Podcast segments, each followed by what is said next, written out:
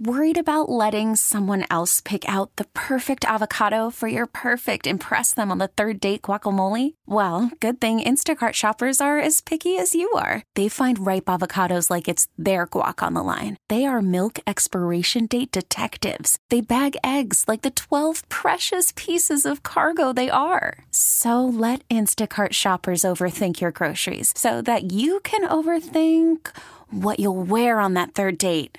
Download the Instacart app to get free delivery on your first three orders while supplies last. Minimum ten dollars per order. Additional terms apply. Welcome to Emotional Management. I'm Doctor Christian Conte.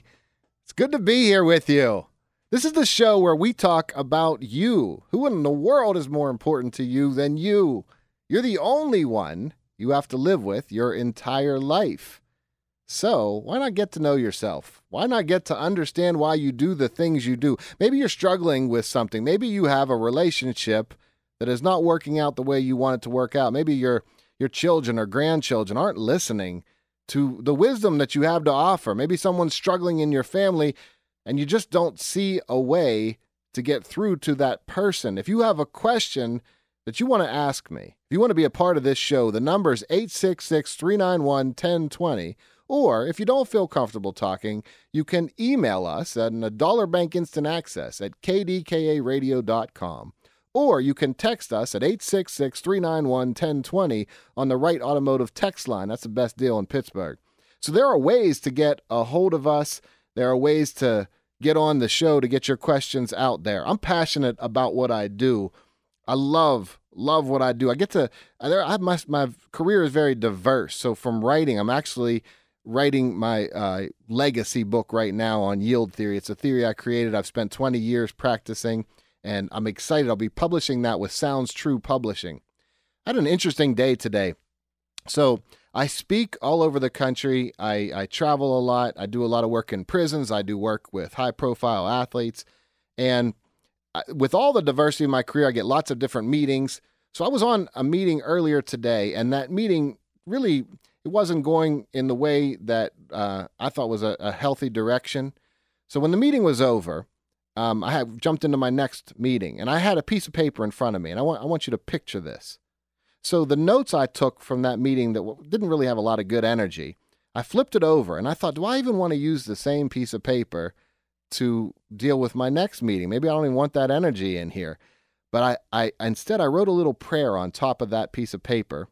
And I thought, let me just take a minute and send some good energy to the room, to this space, and, and practice the type of energy that I want to have. And then the next meeting was outstanding. It was unbelievable. And it was interesting because I was sharing this with my wife afterward, and she kind of, my wife's awesome. She kind of gave me a big high five, and she said, that's it. That's what it's all about right there. Life's going to happen to you. There will be things that happen to you in life. The, the question is, how will you respond to what happens to you? Here's an inescapable truth. You are always emitting energy, always. You cannot escape the fact that you're emitting energy. You play a role in every relationship you have. It's true that you might be in a family where there's a particular family member who's struggling more so than others, but when you interact with that family member, you still play a role. Now, people say, well, how do I get this? In fact, this kind of was a question for me today from a friend. He said, um, how do I get, how do I get my friend to understand that he needs help? He's struggling. How do I get him to understand that he needs help? And I said, you don't. And he said, I thought this is what you do for a living. I said, listen, all I do is give the world my best, and then I let go. If people latch onto that and take that, wonderful, beautiful, that's a blessing. But if they don't, that's also on them.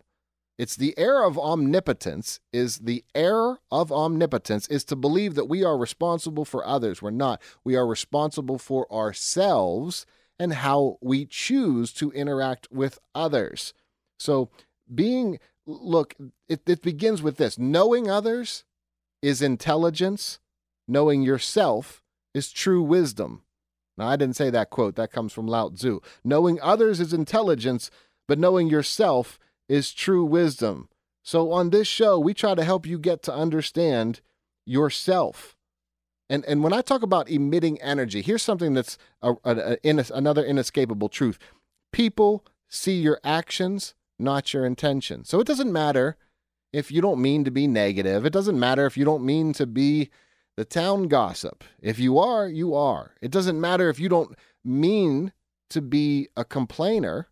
If you complain a lot, you are. And you say, but yes, but, yes, but, I have reasons for this.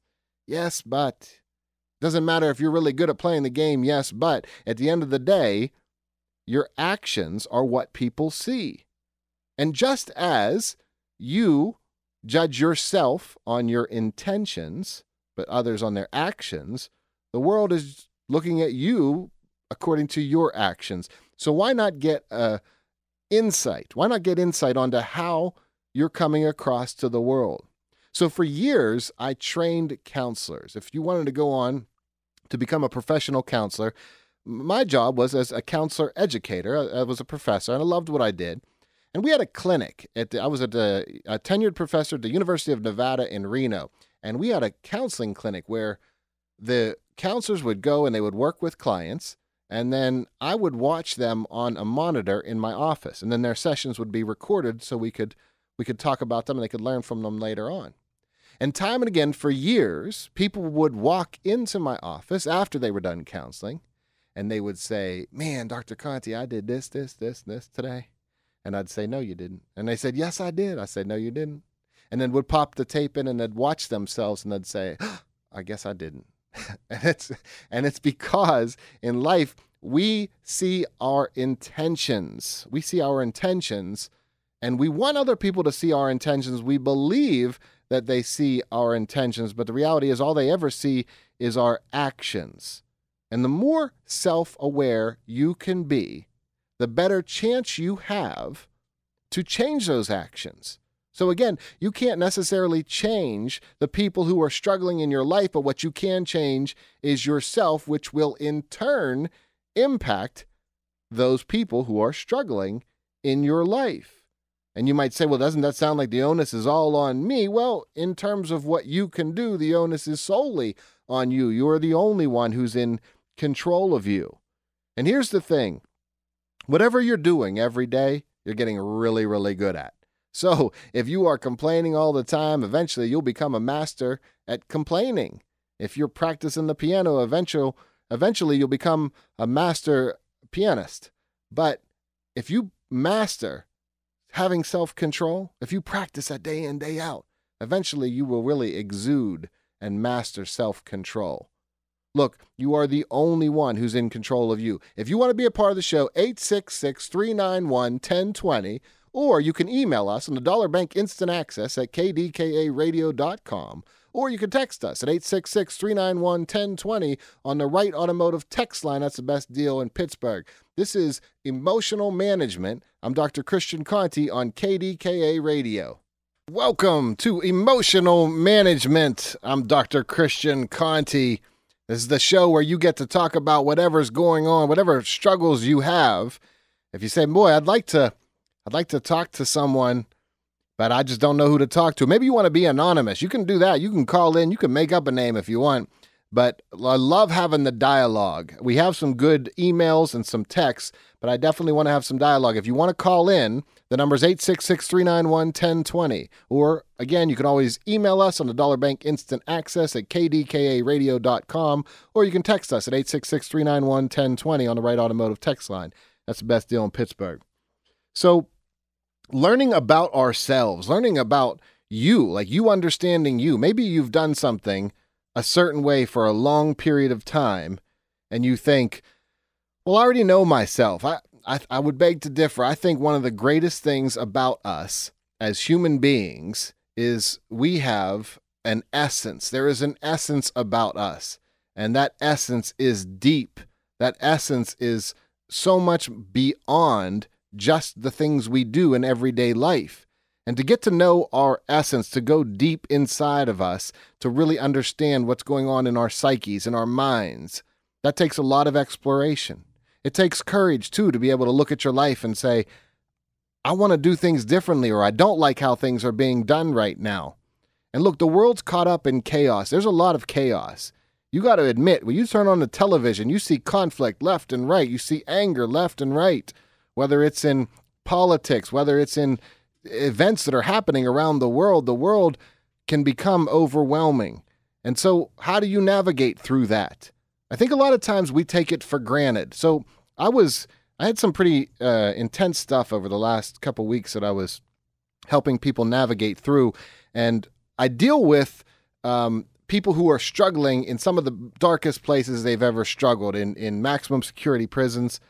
And I was working in particular with someone who was doing some really, really graphic, intense self-harm. And the nurses were getting kind of frustrated.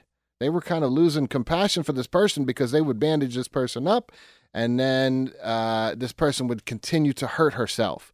And it would be over and over again. And so obviously, if you're one of those nurses who's working really hard trying to help someone, and that person is just ripping off that bandage and then re-injuring herself, it makes a lot of sense why you might get frustrated. That's human nature, to get frustrated. Hey, listen, I'm really giving you my best, and I feel like you're just sabotaging yourself.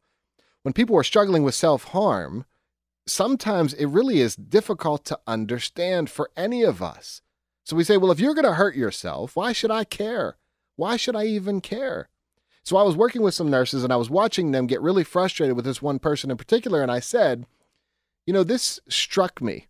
This struck me the other day. I was, I had, I came into a, a, a really bad situation, and I try to be mindful of what I paint a, a picture and what I put out in the universe. So I try not to put out unnecessary details that don't need to be there. But I came into a really uh, a difficult situation where a woman was uh, an inmate who was kind of just laying there trying to not, not responsive, but she was purposely being not responsive. She wasn't actually injured.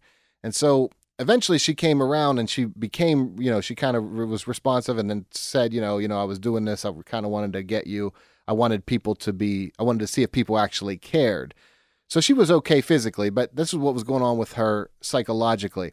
And I said, when I, when I walked away, I thought, you know what? I just watched someone who looked like they weren't going to get back up. Now here, my brain is processing that someone might not get back up. Now, if you're looking at a, a, a human body, another human being who looks like they're in a position that they're not no longer alive, and you're watching that, that impacts your brain. Whether you believe it impa- impacts your brain or you don't, the reality it does, is that it does impact your brain.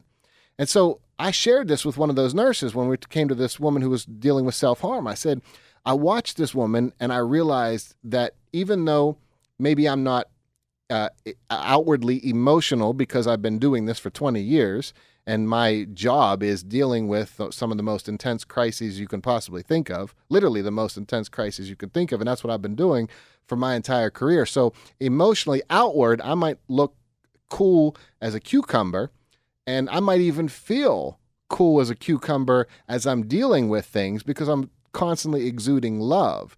But here's the point. Just because I think that I can handle something doesn't mean my brain is handling it and not doing some sort of impact. So I said to these nurses, I said, every time you're watching this woman harm herself, it's impacting your brain. You're seeing a really tough physical situation.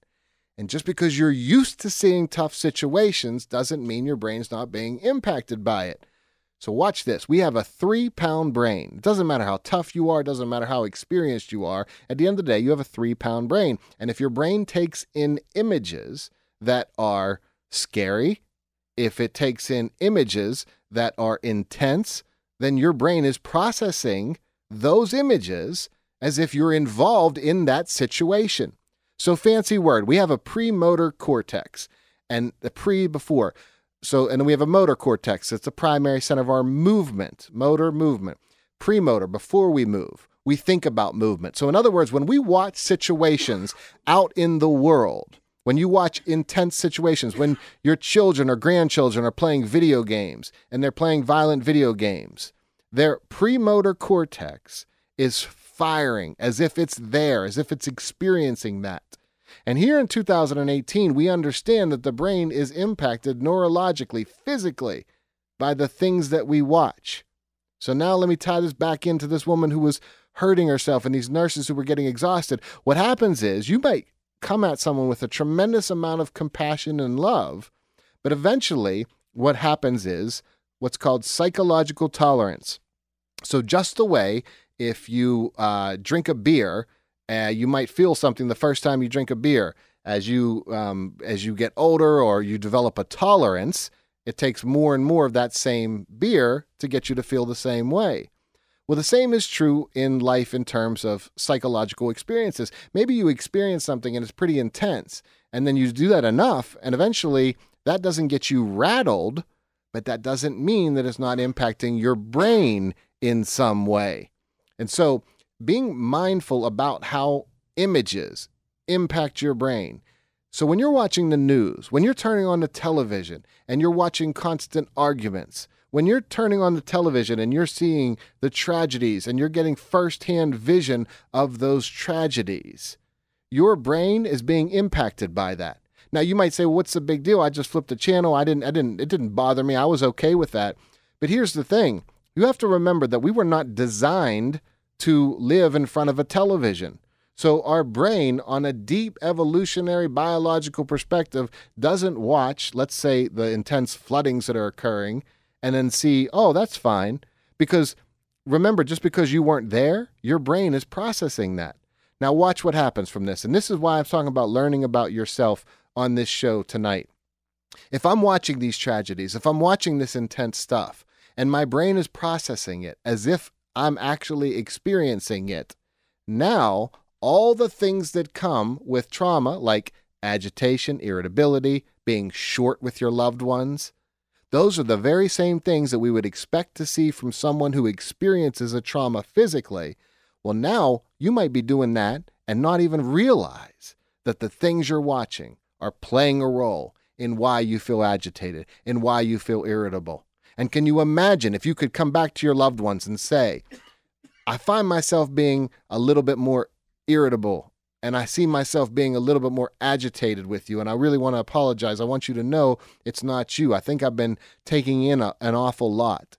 So how do we even get to the point where we can recognize what we've been taking in? Well, it comes by reflecting. It comes by reflecting. It comes by stepping back and, and really taking a good hard look at what we're taking in day in, day out. One of the things I wanted to do with this show is remind everyone. I want to remind you to be mindful of what you're putting in your foreground. What are you putting in your mind? Is it news that people are, you're watching constantly fighting? Is it, is it movies that are violent?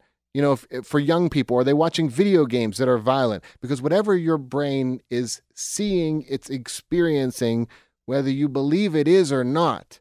And once you realize that, you can really start to choose what you're going to put in front of your mind. If you want to be a part of this show and you have questions, eight six six, three nine one, one zero two zero, or you can email us at the Dollar Bank Instant Access at k d k a radio dot com, or you can text us at eight six six, three nine one, one zero two zero on the Wright Automotive text line. This is Emotional Management, the show where we talk about you on K D K A Radio. This is Doctor Christian Conte. This is Emotional Management. If you want to be a part of the show, the number is eight six six, three nine one, one zero two zero, or you can email us on the Dollar Bank Instant Access at k d k a radio dot com, or you can text us at eight six six, three nine one, one zero two zero on the Wright Automotive text line. That's the best deal in Pittsburgh. Let's go to the phone lines. George, you're on Emotional Management. Welcome to the show. Hi, Doc. We spoke about two months ago, and back then we were talking about disciplining children. And what is uh, maybe too much? Uh, and we discussed that. But, you know, a lot of uh, emotions, I think, are sight-driven. You kind of hit the nail on the head when you're talking about premotor cortex and what we see visually. And I think a lot of it is even on just basic television. Uh, go back about seventeen and a half years ago, a few weeks ago, we were kind of engrossed and reminiscing, lack of a better word, of nine eleven. Yes. And I kind of stopped watching T V at that point. It kind of became addicted, compensated with my addiction to talk radio. But uh, I thought I could interact more with talk radio, and I actually saw, uh, I'm thinking as a layman, that, uh, you know, you get a little bit more more knowledge that way, less emotion, put it that way. It, it, well, so, say, say, say, say that last part of your question. I missed the last part, though, that you get yeah, more I'm emotion. Yeah, I'm not bad here. Maybe it's the rain. Uh, a little bit um, less emotion. and a little bit more intellectual, maybe because you're just thinking more to try to express yourself with words without that visual stimuli. Oh, yes, yes. Okay, so if you're talking about if you're listening to it on the radio versus watching it on the television, yes. Yeah. Yes, absolutely. So first of all, thank you for calling back in. I appreciate you listening to the show, uh, and sure. I remember that. That was a great call, and I'm glad you called in tonight. Right. The the um, you're one hundred percent right, and that's an, that's actually a great thing to make people aware of. And uh, it might sound like I'm being biased as a radio host, but the truth sure. is, when you're listening, when you're listening to it, you're right. Your your senses aren't being inundated in this same way. So watch this. If we, or maybe more ap- more appropriately, listen to this.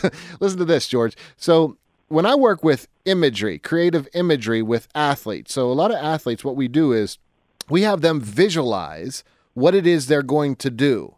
And to, to get an imagery to actually be effective, you integrate as many senses as possible. So if I can get them to not only visualize it and see it, but also kind of maybe taste the flavor of gum they might be chewing as they're running, or sure. smell the sounds, the more we can pull in those senses, the more real it is for them. So, yeah, I think you you are one hundred percent on point with that. When we're listening, we're not being impacted in the same way. The other piece so of that, go ahead, no, go even ahead. As a kid, like forty years ago, like when we would play, when we would practice football, we would be allowed, we have to ask, and we put chewing gum in our mouthpieces. And you would you could think, like, if I'm chewing Wrigley's, it brings you back to that little bit of uh, sensation of learning something, a little bit of pain. You know, you get that hodgepodge on what what's real. Oh, I love it. You're, you know it. I, de- I definitely identify with that, and you're right. See, smells really, or that olfactory sense is tied yeah. into the hippocampus, so that our memories. So yes, you're right. In an instant, we can be right back. But that's exactly it. That's actually the point amplified. What you just taught right there is the truth is you hit the, that chewing gum, and all of a sudden you're right back there. So when we do imagery, again, we're trying to get the person in that state. But here's the piece to be aware of. Maybe you're not asking to go back to nine eleven and relive that horror that we experienced on that day. Right. But when we're watching it on the news all day long, guess what? We are. We are experiencing it again. Um, See, what I kind of obsess on, and uh, I'm still looking for answers, that's the way I am.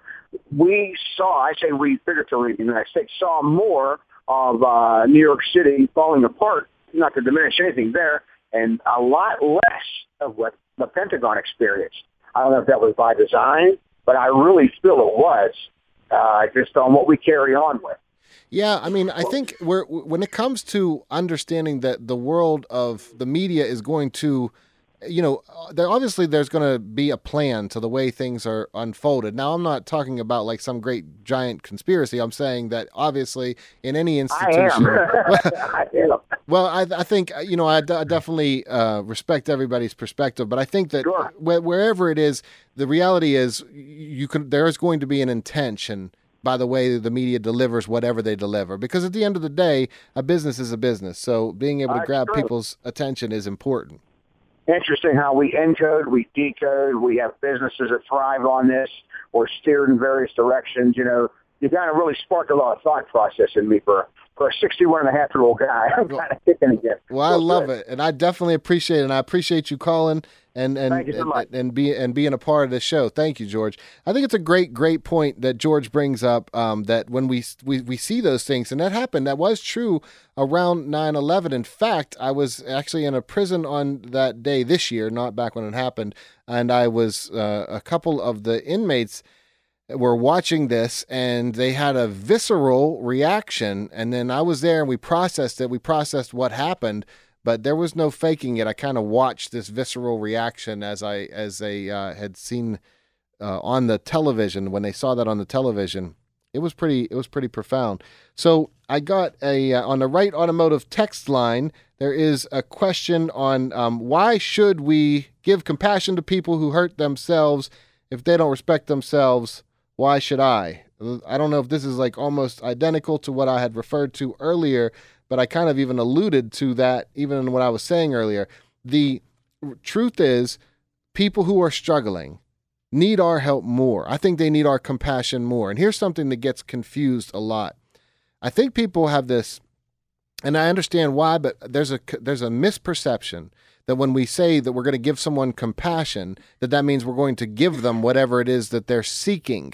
And there is a difference between being compassionate with someone, accepting who that person is, and condoning what they do. So I don't necessarily need to condone anything someone does to have compassion for who they are. Because again, to come back to that essence, I believe people are much deeper than what they often show the world. Just think about you. Think about your own life. Have you not done things and thought, gosh, I wish I didn't do that? Have you not done things impulsively and said, man, I wish I could take that back and get that moment back? Now imagine this, because this is really a, a powerful concept to understand. There's something called asymmetric insight. Fancy word. Here's what it means. We have a tendency to believe we are really deep and mysterious, but other people are really shallow and predictable. So we think if we're arguing with someone and they don't they don't see all what we see, we just say, well, they're an idiot. They just don't. If they saw what we saw, they would obviously take our side. The problem with asymmetric insight is everybody struggles with it. So we all think we're deep and mysterious and everyone else is shallow and predictable. But what if we weren't? What if we could imagine and be mindful of that concept of asymmetric insight, so that the next time we get into a disagreement with someone, instead of rushing to say that they just don't understand, we lead with compassion and realize that maybe they have something to offer us that we haven't seen entirely. You see, one of the great things that changes anger, one of the great things that changes conflict is humility. A lot of anger stems from ego. A lot of anger stems from the need to be right, the need to prove ourselves right. But what do we really get by that? Does anybody really have a headstone that says, hey, here's so-and-so, this person was right five thousand six hundred eighty-two times? That's not happening. And at the end of the day, there is no award for being right. In fact, the only real consequence for needing to be right all the time is usually pushing everyone in your life out of your life. Because it was all about, okay, I'm right, I'm right, I'm right, okay, but you're not really comfortable to be around. So you want to ask yourself, something I've asked young people for a long time, do you want to be right or do you want to be happy? Because oftentimes it's needing to give up the idea of I need to be right. The question is, why do we need to be right? And there is an answer to that. We need to be right because when we're right, we feel like, oh, look, I'm valued. I'm a valued member of society. And people are going to want to have me around. And I think that that's the real deep-seated reason why we want to be right, because if I'm valued, then people are going to need me, and I'm not going to be abandoned. And I, I kind of have a really cool evolutionary thought about this. Think about ten thousand B C. If people are out there in a, in a, surviving in a tribe, in a, in a, in a group of human beings, and if they're ostracized, if they're kicked out of that group, then that meant death. So we have such a fear of being abandoned that we want to say, look, I have value to this group. So there are a couple things that emerge from this, and I'm going to talk about some of them coming up. But one of them is that we want to be validated, but the other one is that we want to be valued. Hey, this is emotional management. If you want to be a part of the show, eight six six, three nine one, one oh two oh, or you can email us on Dollar Bank Instant Access at k d k a radio dot com, or you can text us at eight six six, three nine one, one oh two oh on the Wright Automotive text line. That's the best deal in Pittsburgh. This is Emotional Management. I'm Doctor Christian Conte on K D K A Radio. Welcome emo- to Emotional Management. I'm Doctor Christian Conte. This is the show where we get to talk about the person you live with your whole life, you. This is the show where we get to talk about anything that you want to deal with. So if you have questions, if you have issues you're struggling with currently, give us a call, eight six six, three nine one, one oh two oh, or email us on the Dollar Bank Instant Access at k d k a radio dot com, or text us at eight six six, three nine one, one oh two oh on the Wright Automotive text line. That's the best deal in Pittsburgh. We have some emails and texts to get to, but I want to kind of finish that point in terms of why we are driven to want to be right and why we're driven for validation. So again, let's think about this. Our prehistoric ancestors lived in groups. They survived in groups, and they realized that they needed each other to survive. In fact, one of my favorite uh, anthropology uh, uh, concepts that I like to draw on is there was a person who hypothesized that the reason why the Neanderthals died out while Homo sapiens lived on is Neanderthals, they lived on mountains, and they were bigger and stronger, and they had to, you know, see a great distance to find their, their prey, their food.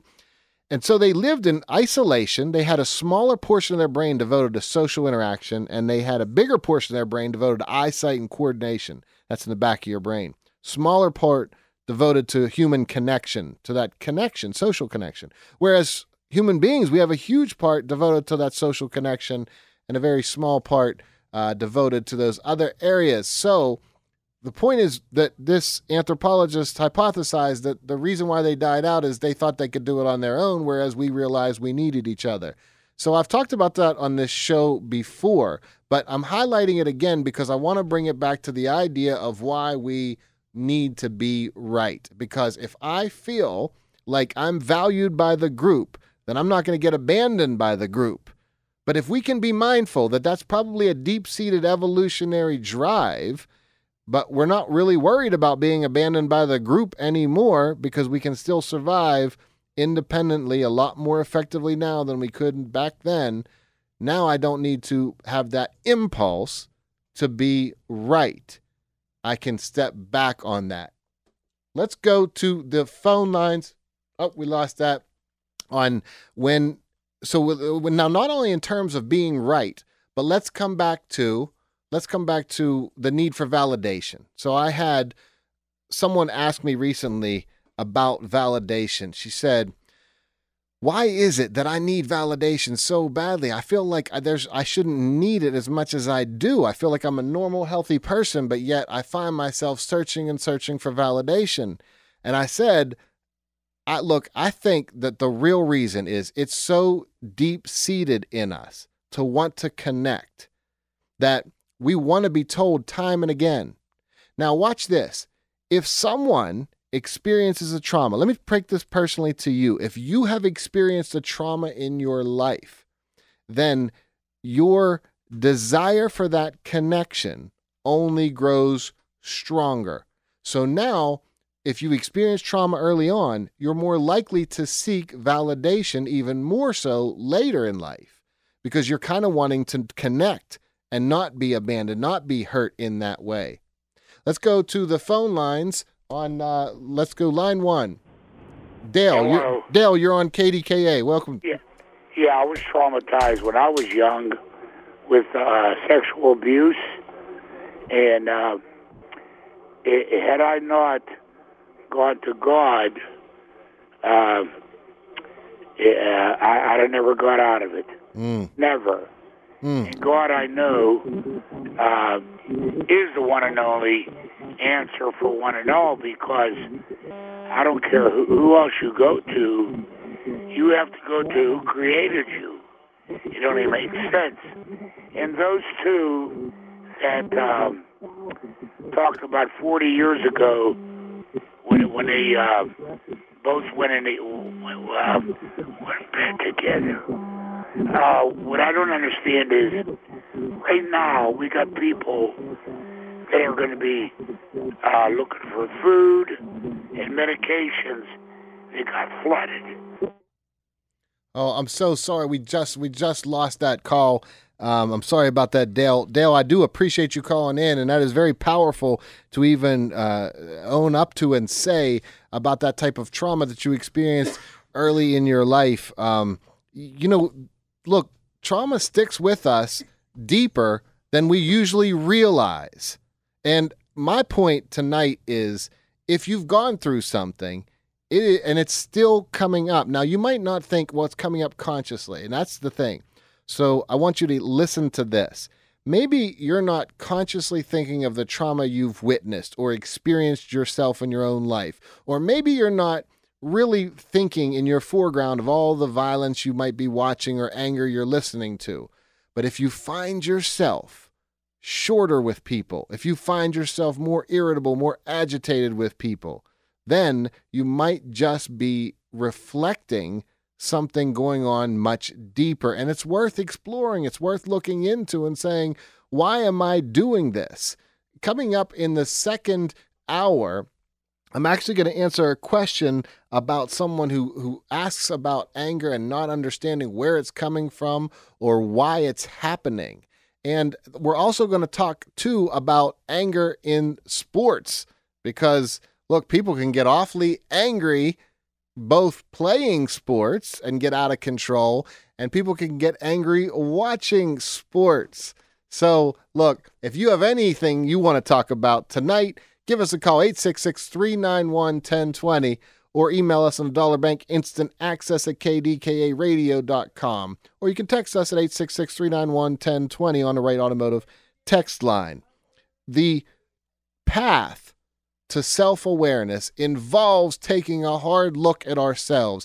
It's so easy to look and blame others. It's so easy to say to others, "You're the cause of my pain." It's so easy to say that, but if we can really look at ourselves and understand, look, how the world's impacting us, and I realize as I say that could sound contradictory, like, well, the watching this violence is causing this.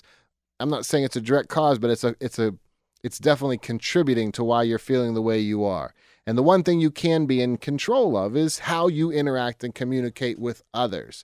So if you're struggling in any type of relationship, whether it's parenting, whether it's your, your grandchildren, whether it's your children, whether it's your loved one, your husband or wife, and you want to talk about it, give us a call. This is the show where we can deal with any of those issues.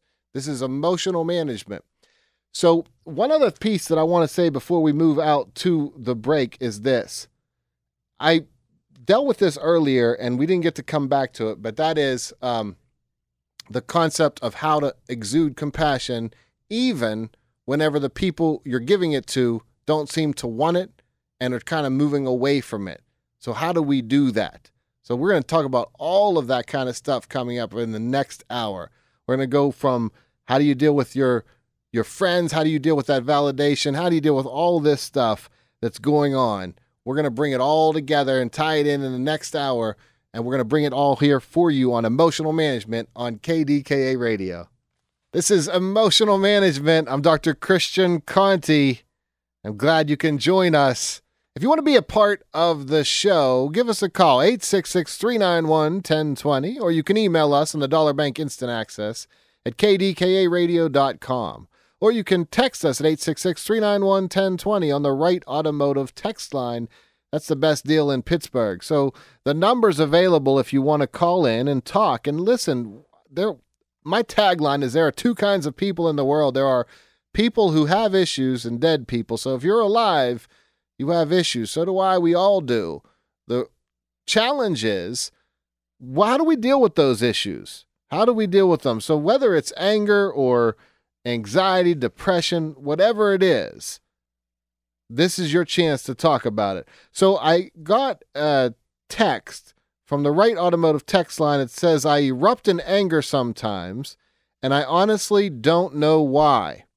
So even though that is a, a brief text, here's what I'd like to do. I, I actually have an anger management video on YouTube, and if my YouTube channel is just youtube dot com slash Doctor Christian Conte, and I have a video called Getting Angry Without Knowing Why, and what I thought I'd do tonight is take a little bit of time to answer this and show you really why you might be getting angry. So consciousness is a real fancy term, but consciousness just means awareness. So consciousness is anything that we're aware of. Think about it. If you're knocked out, you're unconscious. You're not aware. So consciousness is awareness. Now, there are levels of awareness. The lowest level of awareness we have is shame. When we're living in shame, we act out of shame. So here's what shame is. Now, pay attention to this. This is important. There's a difference between guilt and shame. Guilt is feeling bad about something you've done. That's fine. If you do something, you hurt somebody, you ought to feel bad about it and then learn from it, move on. But shame is feeling bad about who you are. And that's a big difference because, look, feeling guilty, that can get you, that can course correct you. If you do something and you feel guilty, it can help you be guided back to the path that you actually want to be on. But when you do something and you begin to feel shame and say, I'm no good, I'm not a good person, I'm not worth anything, then you start to treat people accordingly. Because if I feel like I'm no good and I feel like I'm worthless, then why not hurt you? Why not hurt someone else? So when people live in shame, they act out of shame. So shame is what would be described as the lowest level of consciousness.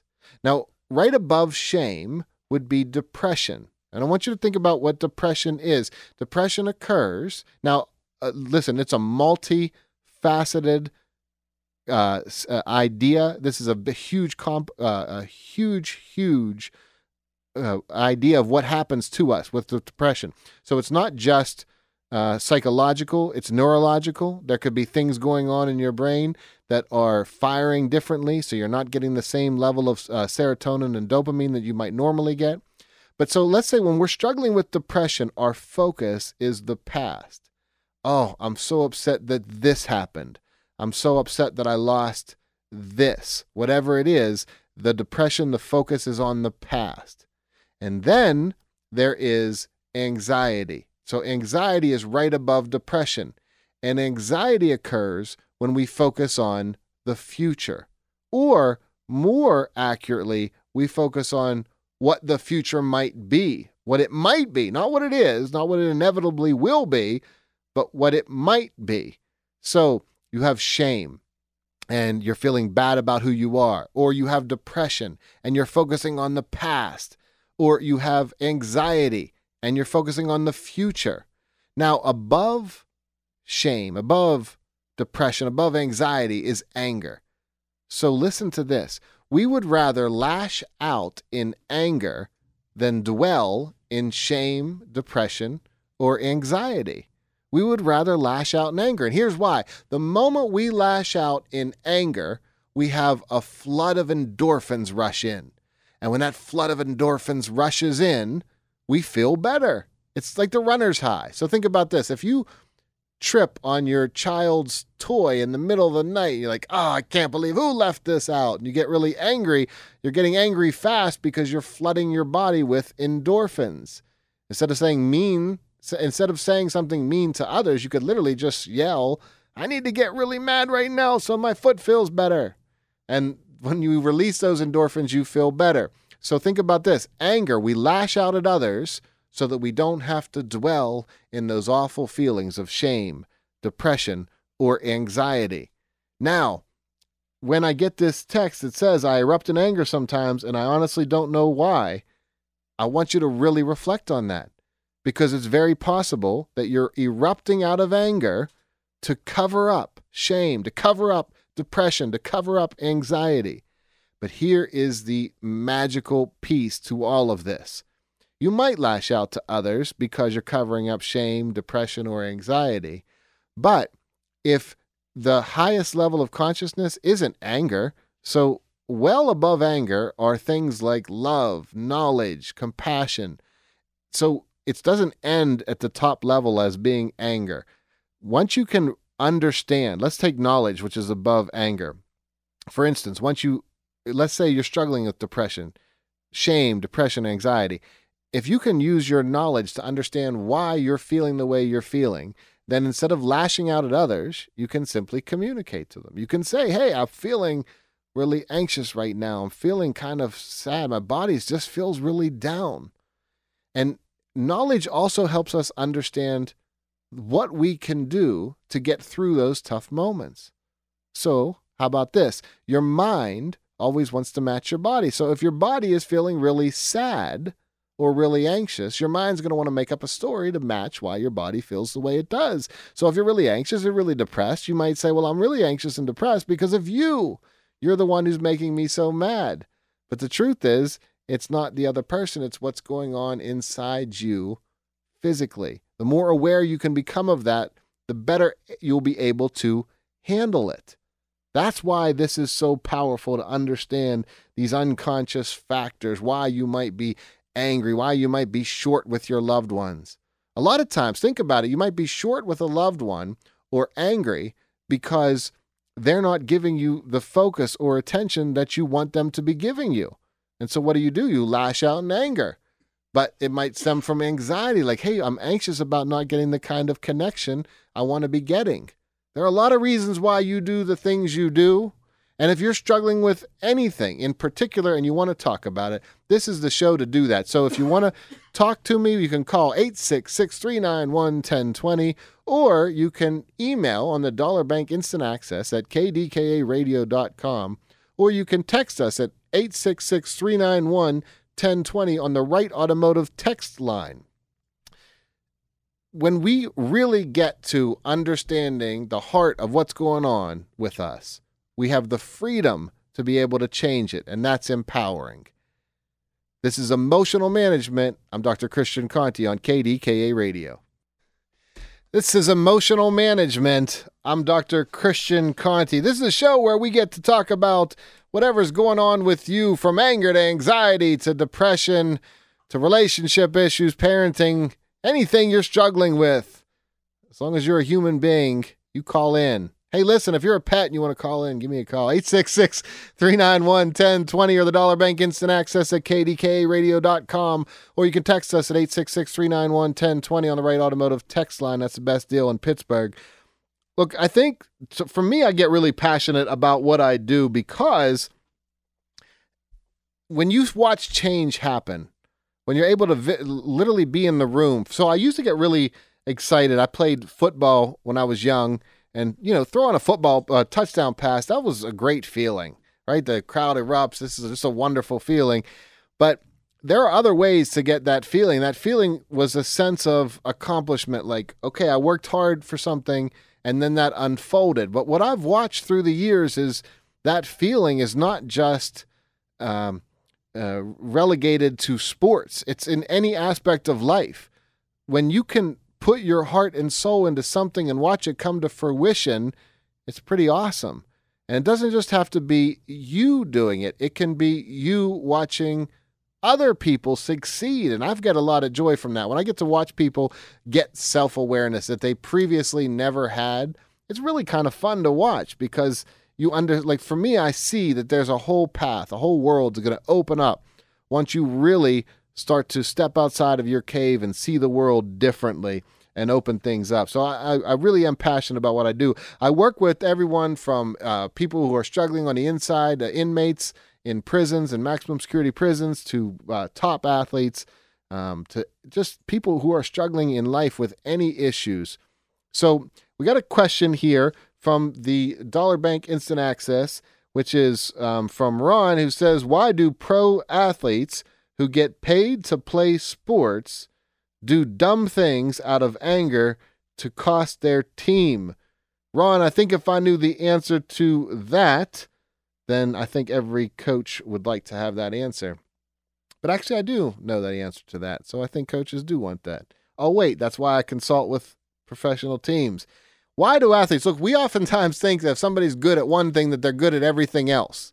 So if someone's really wonderful at their craft and they've worked really hard to become a master at their craft in football, let's say, they might be excellent at what they're doing, but that doesn't mean that they've mastered their mind. They may have mastered their body. They may have mastered a certain part of that sport, but that doesn't mean they've mastered self-control all the way together. Now, look, when it comes to football, let's take football, for example.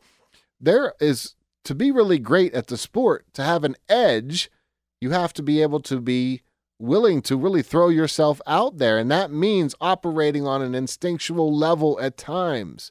So let's take a linebacker, for instance. A linebacker on, on the defense in football, his job is to tackle people. And he needs to operate on instinct. He needs to know, he needs to be able to read the play, definitely prepare, read the play as much as possible. But ultimately, it comes down to instinct. Can he trust his gut of what's going to happen? Now, if we're operating on an instinctual level, what else happens on an instinctual level? Well, snapping out, kind of not operating in the world of being thoughtful or mindful, but operating on that base instinct. So a lot of times the athletes will lash out, even though it costs their team, because they're not looking at the bigger picture. They're focused on that impulsive, immediate need for whatever that is. Now, as much as I would love for us all to sit back and just sit in our own world and say, see, these athletes are losing control, we have to look at ourselves first and foremost, because just because the athletes are on television and we can actually see them and we can watch that mistake, what if someone would have been at your work the other day and they watched that you lash out at someone else? Or what if someone had been in your family, in your household, and had cameras on when you lost your patience with your loved one? Now, what if that moment was amplified? Look, the reason why I really advocate for people to wipe away judgment is this. If we were really able to walk in other people's shoes, if we were really able to live in other people's lives, I do not believe that we would hold the same level of judgment for them. Once we really see what's going on. Now, a lot of times we say, well, I've been through tough things and I didn't do X, Y, or Z, but you've been through tough things with your own um, mind, with your own intellectual ability, with your own life experiences. So sure, you've had a tough life, but you didn't have that person's life.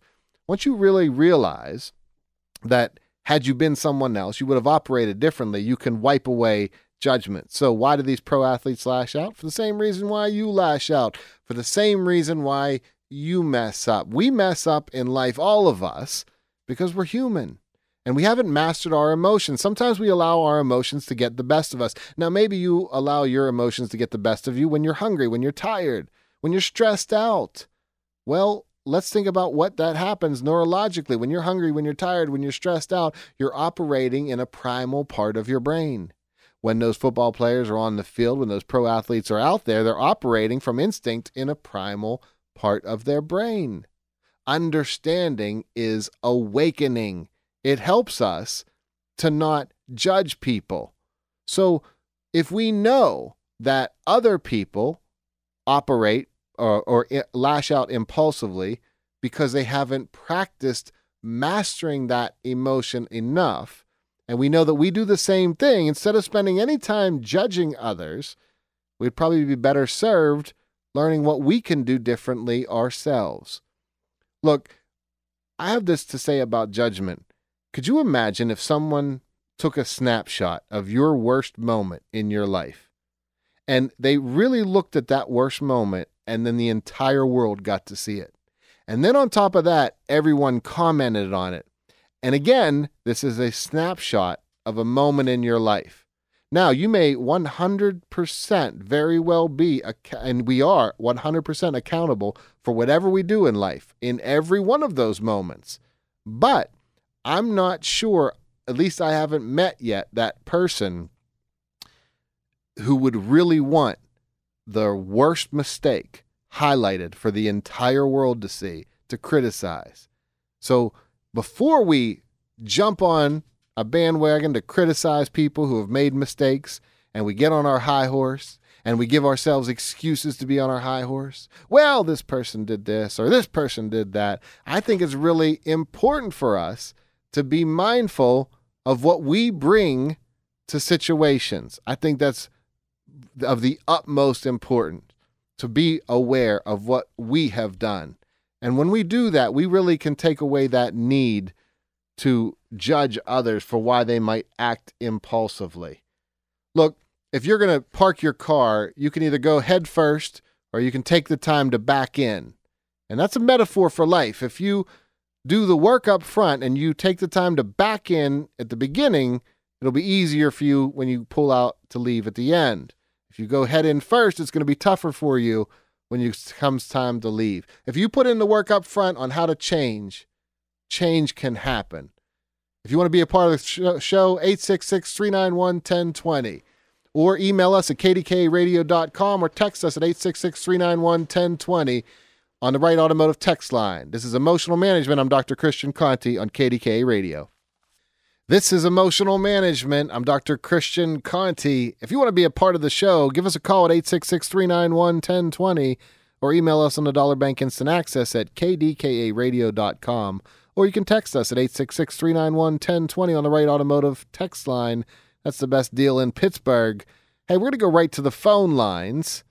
Sherry, you're on Emotional Management on K D K A. Welcome to the show. Hi, Doctor Conte. Hi, I'm Sherry. Hi, Sherry. Um, um, you know what? I just found out uh, a while, a little while ago that my husband had an, a, a long-term affair, and mm. and I know who the woman is, and I desperately, desperately want to send her daughter a letter about how her mother, who was married at the time, also messed around with a married man. Do you think that's a good idea? Oh, no, not no, not at all. But you know what, Shay? First of all, my heart goes out to you, because anytime you have your heart broken like that, uh, that sense of trust is betrayed. It's so unbelievably painful. But I'm really grateful yeah. that you would even call in and give somebody a chance to talk talk you through that, because we want to be mindful that that daughter, whoever it is, is not. That's the, the daughter wasn't involved, and, and we don't, and, and we kind of want to make, and this is, listen, I understand where that pain comes from. When we have, when we're hurting so badly, we're like, how can I hurt this person in a way that'll really get to them?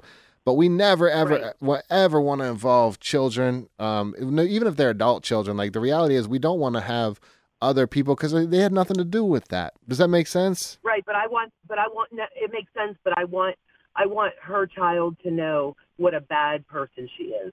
Yes, I, I feel that. I feel that for sure. You know what? Here's the here's the challenge. When we go to rally others to not like somebody that we don't like, here's what we can't do. We can never actually transfer the the physiological pain that we have. It's almost like if I if I burn my hand on a hot coffee and I'm like, well, I need Sherry, I need you to feel this pain, and I try to describe it to you, you might be like uh, uh, for you might say, hey, listen, I really understand that you're in pain, but I'm not, my hand's not in that hot coffee right now, so I don't feel that. So in that same way, when we go to rally others to get angry with them, we actually only get them probably angry with us. So I could see her daughter, that backfiring to her daughter, saying like, well, I can't believe, why would you involve me in this? Like, so what is, what's going on with you that, why are you doing this? You know, so, uh, oh, I can see this is, uh, you know, this must be why, you, you know, they, they, your husband did this or something, you know, it's come back with something hurtful or whatever. So I want you to be mindful. I'm so grateful that you took the time to pause, to call in. That's, that's fantastic. So tell me where you are with that. Well, it, it's been a year since I found out. Okay. And we're working on things. We're both seeing therapists individually and together. Um, that, you know, even after I found out, he still continued the relationship with her. And I, of course, you know, was just, uh, just devastated that he was still lying to me. So, I mean, I, I don't know. I, I'm, I'm, I have mixed emotions about a lot of things. Um, you know, one day I want to just pack up and leave, and another day I want to think, well, why should I pack up and leave? Why? I've already been hurt enough. Why should I have to go through that trauma in my life? Right. Exactly. You know? Right. No, exactly. And listen, this is, this is beyond, beyond powerful. And those emotions are going to ebb and flow. And what happens is when, whenever those emotions ebb and flow, there will be the impulse to pull others in to feel that pain too. But one of the most conscious ways you can go through this pain, which you'll end up feeling, you know, when you go through pain consciously, you can't, it's not that you, it's going to be easy, but when you go through pain consciously, you won't have the additional regret for the things that we all have done in our lives when we've lashed out unconsciously at others. So the reason why it's important to not react on those impulses toward uh, anger, vengeance type stuff is it'll end up hurting you down the road. You'll be like, oh, why did I do that? You know, I was, I was in pain. I didn't need to do that. But that's really where that stems from, is pain. Oh, definitely. I've been through many, many, many, many, many months of tears and crying and anger and hurt. And, you know, it's just, it's devastating. It's, it, I still don't know what to do with myself. You know, I'm, like I said, I'm seeing a therapist, and she's absolutely fantastic. And she's helped me get through, you know, my day-to-day. She, she just recently convinced me that, that that this other person doesn't even exist, and that really helped me a lot. Oh, that's wonderful. That's so great. See, I think yeah. that's such a it's a it's such a, a gift to be able to go and talk with counselors. Um, and there are so many wonderful counselors out there that can help you get through it. And I think that's a testament to the reality that you can get through tough situations. The the reality is that couples go through difficult times, and they can go through things like an affair and actually come out tremendously stronger afterward. Um, it takes a while to go through that hurt, But when you do, and I'm not saying it's always right to stick with that person because I don't know, but if it is right to stick with that person, then couples can absolutely, because I get this question a lot, come out significantly stronger from that because they learn, okay, this is what kind of had us drifting apart. This is what had us both contributing to the relationship not being where it is. And now here's what we can both do to get it back. So if it's the right person and you choose to work on it, I want you to know that, yes, you absolutely can get stronger through this. Um, that being said, there are also times when it's not the right person. You say, well, no, this I'm, I need to learn this is not the right person and move on. But to be able to have a therapist talk talk you through that and have somebody to bounce those ideas off of, that's excellent. Yeah. Yeah, well, thank you very much for your input. Definitely, Sherry. Thank you so much for calling. I, I really want everybody to notice, like, even if you could listen to the tone of Sherry's voice, what an, like, when she first called, there was a lot of pain, there was a lot of anger there, but even toward the end, like, you could hear that her the difference in the tone of her voice. She has every right in the world to be extremely angry, to be extremely hurt. Uh, she is entitled to that. That is one hundred percent uh, legitimate to be hurting. But the beautiful thing, if we can use the word beautiful through pain, is that she will learn, and she is learning. You can hear, you can hear that she's learning from it and not making that impulsive choice to bring others down. It's really, it's very natural for us to want others to hurt when we're hurting. And even though that's natural, it's not healthy, and it only adds to the chaos of the world. Let's go to the phone lines. On line two, we have on Yvonne. You're on K D K Radio Emotional Management. Welcome. Yes, um, it's nice talking to you. Um, I was reading an um, or an article in the um, the week. It says, um, I guess. It's a magazine uh, dated uh, August tenth, twenty twelve, and it's the front page uh, talks about being addicted to technology. And there's a little article in here that um, sort of connects with what you're talking about, and um, it talks about how so many times we're spending so much time, um, you know, with this technology. Uh, but they have a little thing here. It says, Um, Americans now put in an average of one hundred twenty-two more hours um, per year than the British uh, with technology. Oh, and, wow. And three hundred seventy-eight hours, nearly ten weeks more than the Germans. My goodness. Are you, are you struggling with addiction to technology? Well, no. As a matter of fact, I'm... I, I'm online, but I don't even have a computer in my house now because the, the monitor went down. And I didn't get another one, but um, uh, you know, we were t- you were talking about t- the T V and everything, and, and you know, another thing, I've got a magazine here. It's, oh, not a magazine. It's actually an educational book uh, where I can learn Hebrew in t- in fifteen minutes uh, per day if I if I really concentrate. And That's do it every on a daily basis, but I I turn on the T V and I'm spending, when I want to watch the six o'clock news or the seven o'clock news or whatever, every uh, few minutes there's a commercial. I could have learned Hebrew. Oh, that's so smart. That is so smart. I think we lost that, that call, but that is so smart with what she was turning that point into about how we could spend our time wisely, and we want to be mindful of how we spend our time. We want to be mindful of what is in our space and how we spend our time. eight six six, three nine one, one oh two oh, or you can email us at dollar bank instant access at k d k radio dot com or text us at eight six six, three nine one, one oh two oh on the Wright Automotive text line. That's the best deal in Pittsburgh. This is Emotional Management on K D K Radio.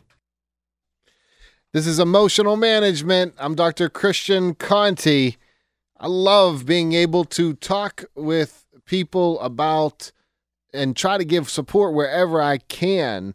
I was really moved by Sherry's call. I think, look, it just goes to show there are a lot of people out there who are struggling in ways that we don't realize. So every day you're driving down the road, someone makes a mistake on the road, you get so angry with that person, but what if that person just found out that their spouse was cheating on them? Or what if that person just found out that they have a terminal diagnosis? Or what if that person just found out a loved one got in an accident? We have no idea what people are going through, but when we go through life consciously, We don't go through life judgmentally.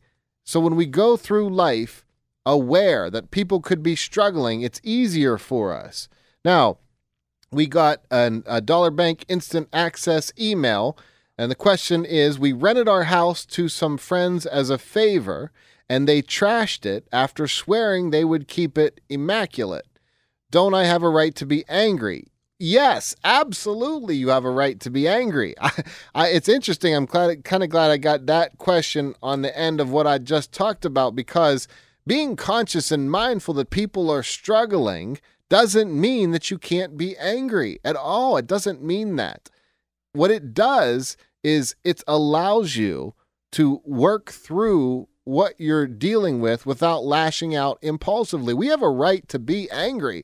Anger is a natural emotion. In fact, there's some arguments to be made that it's one of the really true primary emotions that we have. Some people say anger is a secondary emotion, and but others say it's a primary emotion, anger is. So we have a right to be angry, absolutely. But the question is, what do we do with that anger? Do we lash out? Do we hurt someone? Do we continue to contribute to the anger in the world? Or do we deal with it by working through it? Now, we're not just pushing it down. We're not just stuffing it down, but we're actually stepping back, taking a look at it, and working through it. We're going to change our self-talk.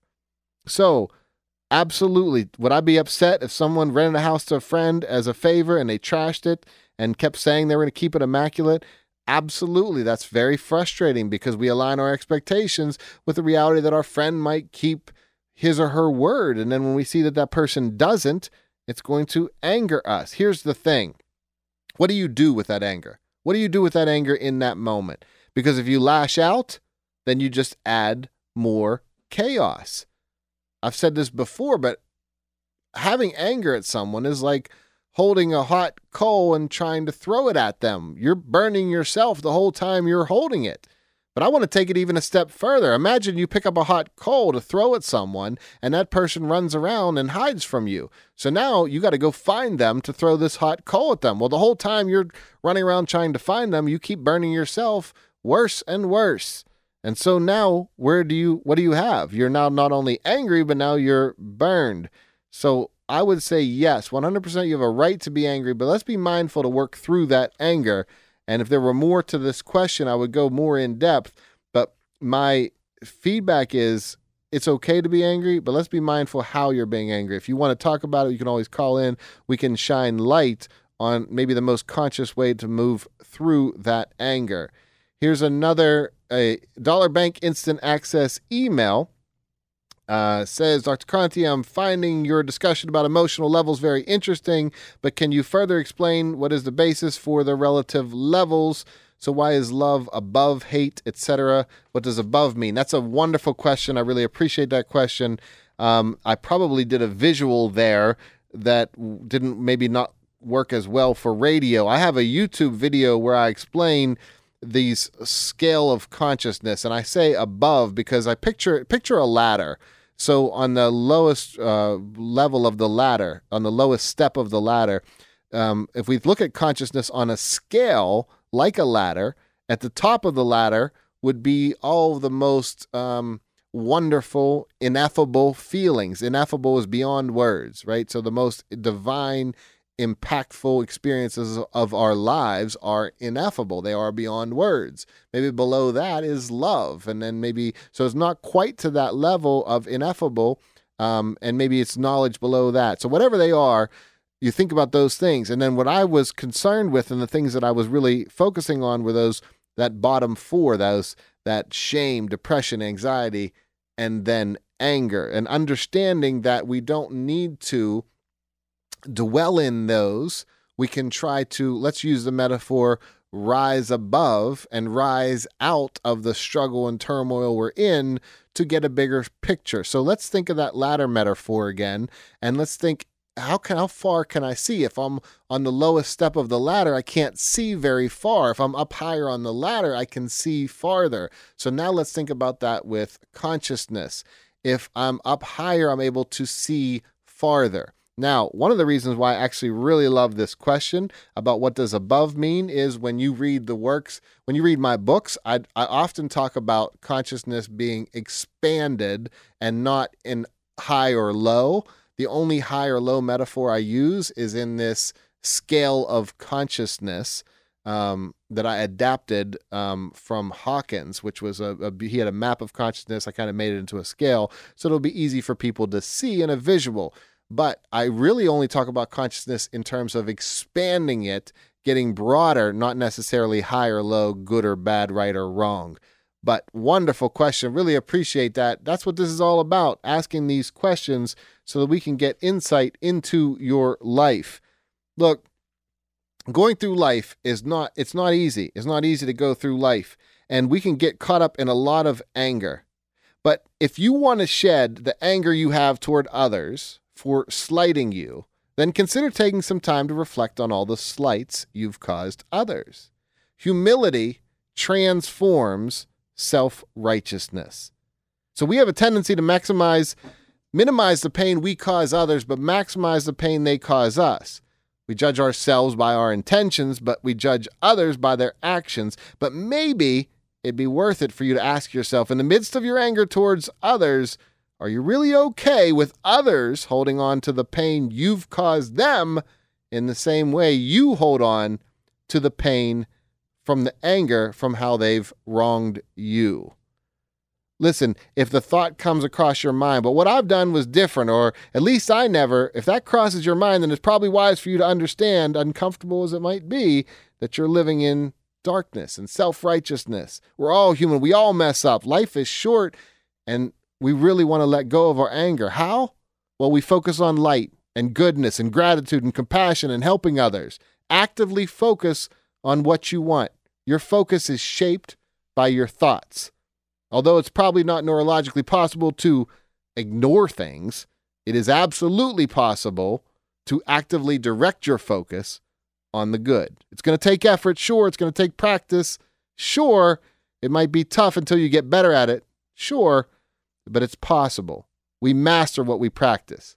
So let go of your anger or hold on to it. The choice is yours. Live in the light of awareness or in the dark of ignorance. Again, the choice is yours. Whatever you do, understand that being trapped in anger is you suffering. And to become free, you're going to have to learn to figure out how to work through and let go of the pain that you're holding on to. Work on yourself, help everyone that you can. Look, emotional management is about understanding yourself and the only person you can really control, you. I started off this whole show by talking about that you emit energy, you give off energy, you contribute to the content that is in this world. You are contributing to the content that is in this world. So if you're in pain and you bring more pain to others, you're contributing pain to the world. If you're in pain and you work through it and then you're able to shed that, break that cycle of pain, then you don't pass it on. You're contributing light to the world. Being the light in the world isn't always easy. It's not always easy, but it is always worth it. I really appreciate you joining me here for this show. I'm honored to do this show with you, and that's why I come back every week. And we'll be back again next week with more emotional management. As always, more than anything else, I definitely wish you much peace. This is Emotional Management. I'm Doctor Christian Conte. We really need new phones. T-Mobile will cover the cost of four amazing new iPhone fifteens, and each line is only twenty-five dollars a month. New iPhone fifteens? It's better over here. Only at T-Mobile, get four iPhone fifteens on us and four lines for twenty-five dollars per line per month with eligible trade-in when you switch. Minimum of four lines for twenty-five dollars per line per month with auto pay discount using debit or bank account. five dollars more per line without auto pay, plus taxes and fees. Phone fee at twenty-four monthly bill credits for well qualified customers. Contact us before canceling account to continue bill credits or credit stop and balance on required finance agreement due. thirty-five dollars per line connection charge applies. See T Mobile dot com.